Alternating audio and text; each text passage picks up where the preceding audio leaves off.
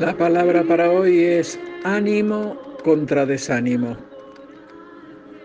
El libro de los Hechos menciona las vicisitudes pasadas por el apóstol Pablo luego de su conversión y cómo los judíos lo perseguían para matarlo. En una de esas oportunidades entró en escena Claudio Licias, quien fue un tribuno militar de la guarnición romana en Jerusalén. Él rescató al apóstol Pablo de una turba de judíos, pero ordenó que se lo interrogara bajo el látigo. Pablo se salvó de esta tortura cuando demostró ser un ciudadano romano. En el libro de los Hechos podemos observar que Pablo experimentó una dura confrontación con los judíos, los cuales querían dañarlo, y fue protegido por el tribuno romano, como ya dijimos, Claudio Licias, quien lo condujo al cuartel para darle cobijo, y en Hechos 23:11 leemos, a la noche siguiente se le presentó el Señor y le dijo, ten ánimo, Pablo, pues como has testificado de mí en Jerusalén, así es necesario que testifiques también en Roma. Y es importante la connotación de la palabra ánimo, cuyo origen lo encontramos en el latín, que es animus. Y este a su vez deriva de un vocablo griego que se traduce como soplo. Y este puede ser entendido como energía, esfuerzo, valor, voluntad. Y bíblicamente el término soplo lo encontramos por primera vez referenciado al hombre en Génesis 2.7, que dice así, entonces Dios formó al hombre del polvo de la tierra y sopló en su nariz aliento de vida, y fue el hombre un ser viviente. Y aquí podemos observar que la connotación bíblica para la palabra ánimo, soplo en griego, significa estar con Dios. Es decir, estamos ligados a Dios y estar ligado a Dios es mucho más que energía, esfuerzo, valor o voluntad propia. Esta palabra nos indica que la luz de Jesús es más fuerte que las tinieblas que a menudo ensombrecen nuestra vida y que este soplo quiere llevarnos directamente a vivir una eternidad junto a nuestro Salvador. Miremos otro ejemplo de la palabra ánimo y esta la encontramos en Marcos 10:49 que dice, entonces los discípulos en el nombre de Jesús le dijeron al ciego Bartimeo, ánimo, levántate, el maestro te llama. Podemos apreciar que la situación de Pablo y de Bartimeo estaba ceñida por las tinieblas, ya que mientras el apóstol Pablo permanecía en la oscuridad de un calabozo, Bartimeo no podía ver la luz. Sin embargo, ambos oyeron, justo, justo en el medio de sus tinieblas, una voz que les decía, ánimo.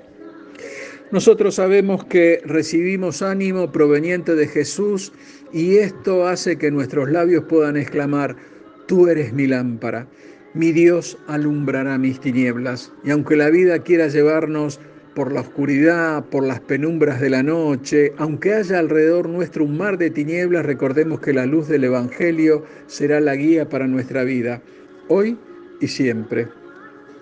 Por el contrario, la palabra desánimo se vincula con la tristeza, el decaimiento, la depresión, el quebranto, y tiene lógica ya que habíamos dicho que ánimo significaba estar ligado a Dios, con lo cual podemos concluir que su contrario, es decir, desánimo, es estar fuera de Dios, y esto nos lleva sin escalas al decaimiento emocional, espiritual y físico. El desánimo nos paraliza y nuestra mente sufre un bloqueo que impide que actuemos según los principios que Dios ya ha establecido para nuestra vida.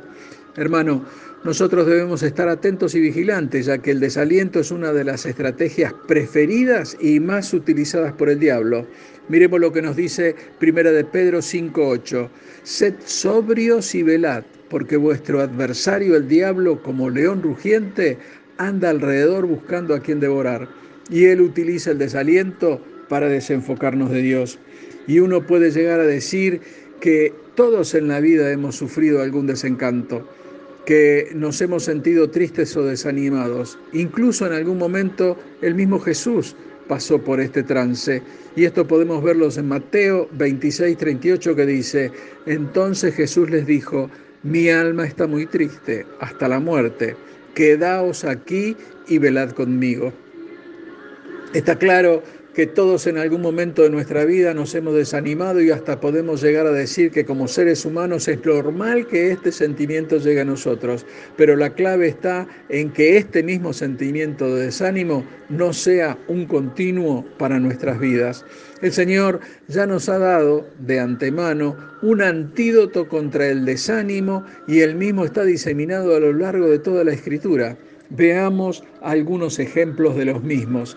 En Deuteronomio 31.6 dice, esforzaos y cobrad ánimo. No temáis ni tengáis miedo de ellos porque Dios está contigo. No te dejará ni te desamparará. En Mateo 9:22 dice, pero Jesús volviéndose y mirándola dijo, ten ánimo, hija, tu fe te ha salvado y la mujer fue salva desde aquella hora. En Marcos 6:50 dice, porque todos le veían y se turbaron, pero enseguida habló con ellos y les dijo, tened ánimo, yo soy, no temáis. En Hechos 27:25 dice, por tanto, oh varones, tened buen ánimo, porque yo confío en Dios que será así como se me ha dicho. En Santiago 1.8 dice, el hombre de doble ánimo es inconstante en todos sus caminos. En Santiago 4.8 dice, acercaos a Dios y Él se acercará a vosotros. Pecadores, limpiad las manos y vosotros los de doble ánimo, purificad vuestros corazones. Por eso te digo, hermano, debemos luchar contra el desánimo y vencerlo en el nombre poderoso de Jesús, ya que Él nos dice, yo les he dado tu palabra y el mundo los aborreció, porque no son del mundo como tampoco yo soy del mundo. No ruego que los quites del mundo, sino que los guardes del mal. No son del mundo como tampoco yo soy del mundo. Santifícalos en tu verdad. Tu palabra es verdad. Apropiémonos, hermanos, de estas cosas y el ánimo que viene directamente del Señor Jesucristo será cosa de todos los días en nuestra vida. Dios te bendice. Amén.